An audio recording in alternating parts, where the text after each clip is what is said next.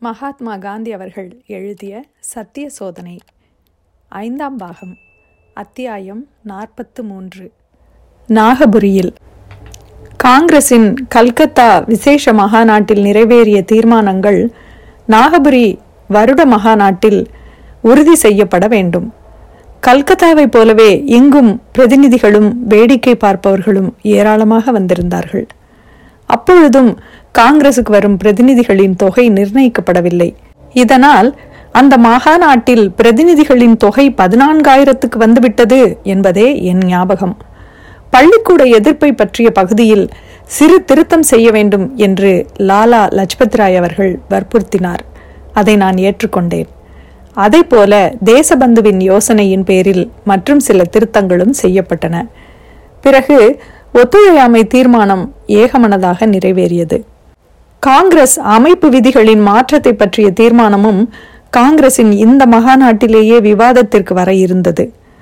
துணை கமிட்டி தயாரித்திருந்த நகல் கல்கத்தா விசேஷ மகாநாட்டில் சமர்ப்பிக்கப்பட்டது. ஆகையால் விஷயம் முழுவதும் அறிவிக்கப்பட்டு விவாதிக்கப்பட்டிருந்தது. முடிவாக தீர்மானிப்பதற்காக அது நாகபுரி மகாநாட்டின் முன்பு வந்தது. அந்த மகாநாட்டிற்கு திரு சி. விஜயராகவாச்சாரியார் தான் தலைவர். ஒரே ஒரு முக்கியமான மாற்றத்துடன் விஷய ஆலோசனை கமிட்டி நகலை நிறைவேற்றியது. பிரதிநிதிகளின் தொகை ஆயிரத்தி ஐநூறாக இருப்பது என்று நகலில் இருந்தது என்று நினைக்கிறேன். அந்த தொகைக்கு பதிலாக அந்த இடத்தில் ஆறாயிரம் என்பதை விஷய ஆலோசனை கமிட்டி சேர்த்தது. இப்படி இந்த தொகையை அதிகரித்தது அவசரப்பட்டு முடிவுக்கு வந்ததன் பலன் என்று நான் கருதுகிறேன். இத்தனை வருடங்களின் அனுபவமும் என்னுடைய அந்த கருத்தையே உறுதி செய்கிறது. காரியங்களை சரியாக நடத்துவதற்கு பிரதிநிதிகளின் தொகை அதிகமாக இருப்பது எந்த வகையிலும் உதவியாக இருக்கும் என்றோ ஜனநாயக கொள்கையை அது பாதிக்கிறது என்றோ நம்புவது வெறும் மயக்கம் என்பதே என் கருத்து. எப்படியும் தேர்ந்தெடுக்கப்பட்டுவிடும் ஆறாயிரம் பொறுப்பற்ற ஆசாமிகளை விட மக்களின் நன்மையில் தீவிர ஆர்வம் கொண்ட விசாலமான மனப்போக்குள்ள உண்மையானவர்களான ஆயிரத்தி ஐநூறு பிரதிநிதிகளே ஜனநாயகத்திற்கு என்றும் சிறந்த பாதுகாப்பாவார்கள். ஜனநாயகத்தை பாதுகாக்க வேண்டுமானால் மக்கள் தீவிரமான சுதந்திர உணர்ச்சியும் சுய மதிப்பும் ஒற்றுமை உணர்ச்சியும் உள்ளவர்களாக இருக்க வேண்டும். நல்லவர்களாகவும் உண்மையானவர்களாகவும் இருப்பவர்களையே தங்கள் பிரதிநிதிகளாக தேர்ந்தெடுக்க வேண்டும் என்றும் அவர்கள் வற்புறுத்த வேண்டும். ஆனால் விசய ஆலோசனை கமிட்டியார் எண்ணிக்கையில் ஏதோ மகிமை இருப்பதாக கருதி மனக்கலக்கம் அடைந்திருந்தபடியால் ஆறாயிரத்துக்கும் மேலே போகவும் விரும்பினார்கள். ஏதோ சமரசத்தின் பேரில்தான் ஆறாயிரம் என்று முடிவு செய்யப்பட்டது. காங்கிரசின் லட்சியம் சம்பந்தமாகவும் தீவிர விவாதம் நடந்தது. நான் சமர்ப்பித்திருந்த அமைப்பு விதிகளில் சாத்தியமானால் பிரிட்டிஷ் சாம்ராஜ்யத்திற்குள் அடங்கிய சுயராஜ்யத்தை அடைவது. அவசியமானால் அதற்குள் அடங்காத சுயராஜ்யத்தை அடைவது என்பது காங்கிரசின் லட்சியம் என்று குறிப்பிட்டிருந்தது. காங்கிரஸில் இருந்த ஒரு குழுவினர் பிரிட்டிஷ் சாம்ராஜ்யத்திற்குள் சுதந்திரம் அடைவது என்பதை மட்டுமே காங்கிரசின் லட்சியமாக வைத்துக் கொள்ள வேண்டும் என்று விரும்பினார்கள்.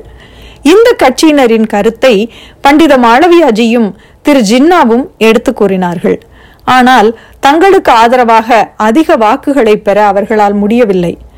அதோடு சுதந்திரத்தை அடைய அனுசரிக்கும் முறை சமாதானத்தோடு கூடியதாகவும் நியாயமானதாகவும் இருக்க வேண்டும் என்றும் அமைப்பு விதிகளின் நகல் கூறியது.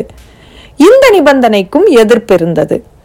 சுதந்திரத்தை அடைய அனுசரிக்கும் முறையை பற்றி எந்தவிதமான தடையும் இருக்கக்கூடாது என்று எதிர்த்தவர்கள் கூறினார்கள்.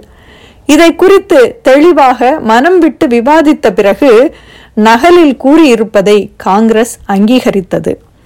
இந்த அமைப்பு விதிகளை மக்கள் யோக்கியமாகவும் புத்திசாலித்தனத்தோடும் உணர்ச்சியோடும் நிறைவேற்றி இருந்தால் பொதுமக்கள் அறிவை பெறுவதற்கு அதுவே சக்தி வாய்ந்த ஆயுதமாக இருந்திருக்கும் என்பது என் அபிப்பிராயம். அதோடு அதை நடத்தி வைப்பதற்குரிய முயற்சியே நமக்கு சுயராஜ்யத்தை கொண்டு வந்து தந்திருக்கும். ஆனால் அதை குறித்து இங்கே விவாதிப்பது பொருத்தமற்றதாகும். இந்த காங்கிரஸ் மகாநாட்டில் ஹிந்து முஸ்லிம் ஒற்றுமை தீண்டாமை ஒழிப்பு கதர் ஆகியவைகளை பற்றிய தீர்மானங்களும் நிறைவேறின. அது முதற்கொண்டு காங்கிரசின் ஹிந்து உறுப்பினர்கள் ஹிந்து மதத்தில் இருந்த தீண்டாமை என்னும் சாபக்கேட்டை ஒழித்து கட்டும் பொறுப்பை மேற்கொண்டிருக்கின்றனர்.